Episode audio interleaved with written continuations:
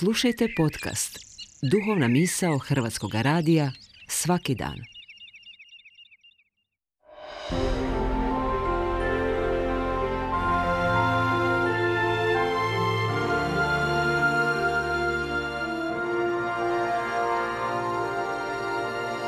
Duhovna misao. Urednica je Blaženka Jančić.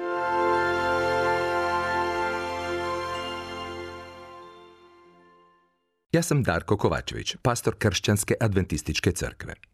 Očekivanje je vrlo neobično iskustvo koje smo svi iskusili.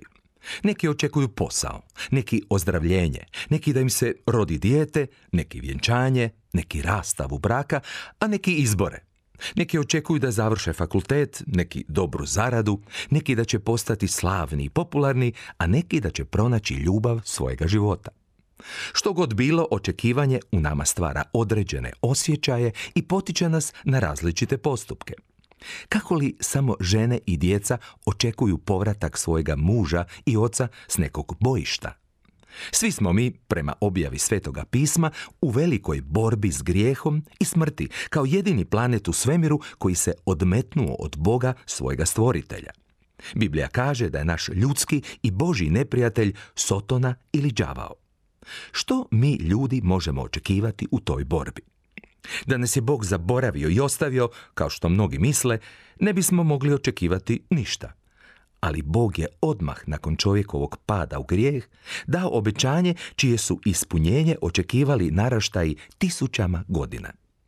To se obećanje ostvarilo u Isusu Kristu, koji je došao na ovaj svijet roditi se kao malo dijete, živjeti i umrijeti natovaren grijesima čitavog čovječanstva kako bi ga oslobodio osude grijeha i spasio ga za vječnost. To je prava poruka za očekivanje Božića i to je razlog dolaska Isusa Krista na ovaj svijet. No, pomalo začuđuje što ondašnji svijet, poglavito Izraelci i njihovi svećenici, koji su to trebali najbolje znati, nisu spremno očekivali niti dočekali Isusa, spasitelja svijeta. Ispalo je da su bolje znali, očekivali i postupili stranci s dalekog istoka, tri mudraca koji su, prateći stare spise i proročanstva, prepoznali znakove i vrijeme i došli se pokloniti novorođenom Mesiji. Narod i svećenstvo bezbrižno su spavali i bavili se svojim poslovima i nastojanjima za vlastitim i nacionalnim uspjesima, ne shvaćajući u kojem vremenu žive. Anđeo je zato objavio običnim pastirima one poznate riječi. Ne bojte se jer vam evo donosim radosnu vijest o velikom veselju za sav narod. Danas vam se rodio spasitelj, Krist, gospodin.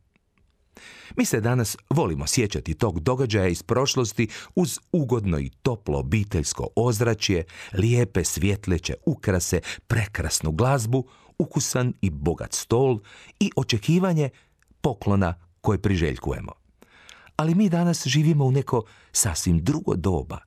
U vremenu kad vidimo da se svakodnevno oko nas bivaju mnogi strašni događaji i znakovi u prirodi i društvu, o kojima je govorio sam Isus da će se zbivati u oči njegovog drugog dolaska. Ne bismo li zato trebali obratiti više pozornosti na Isusov najavljeni drugi dolazak na zemlju? Ovaj puta ne kao malenog djeteta, već kao moćnog kralja, spasitelja svijeta, koji će donijeti konačno oslobođenje od sveg zla, nepravde, grijeha, bolesti i smrti. To je središnja, radosna poruka evanđelja. O tomu čitamo na posljednjim stranicama Biblije u otkrivenju. Evo dolazi u pratnji oblaka i vidjet će ga svako oko. On će otrti svaku suzu s njihovih očiju. Smrti više neće biti. Neće više biti ni tuge, ni jauka, ni boli, jer stari svijet prođe. Onaj koji ovo jamči izjavljuje, da, dolazim uskoro. Nemojmo stoga biti poput Isusovih suvremenika koji su propustili njegovo rođenje.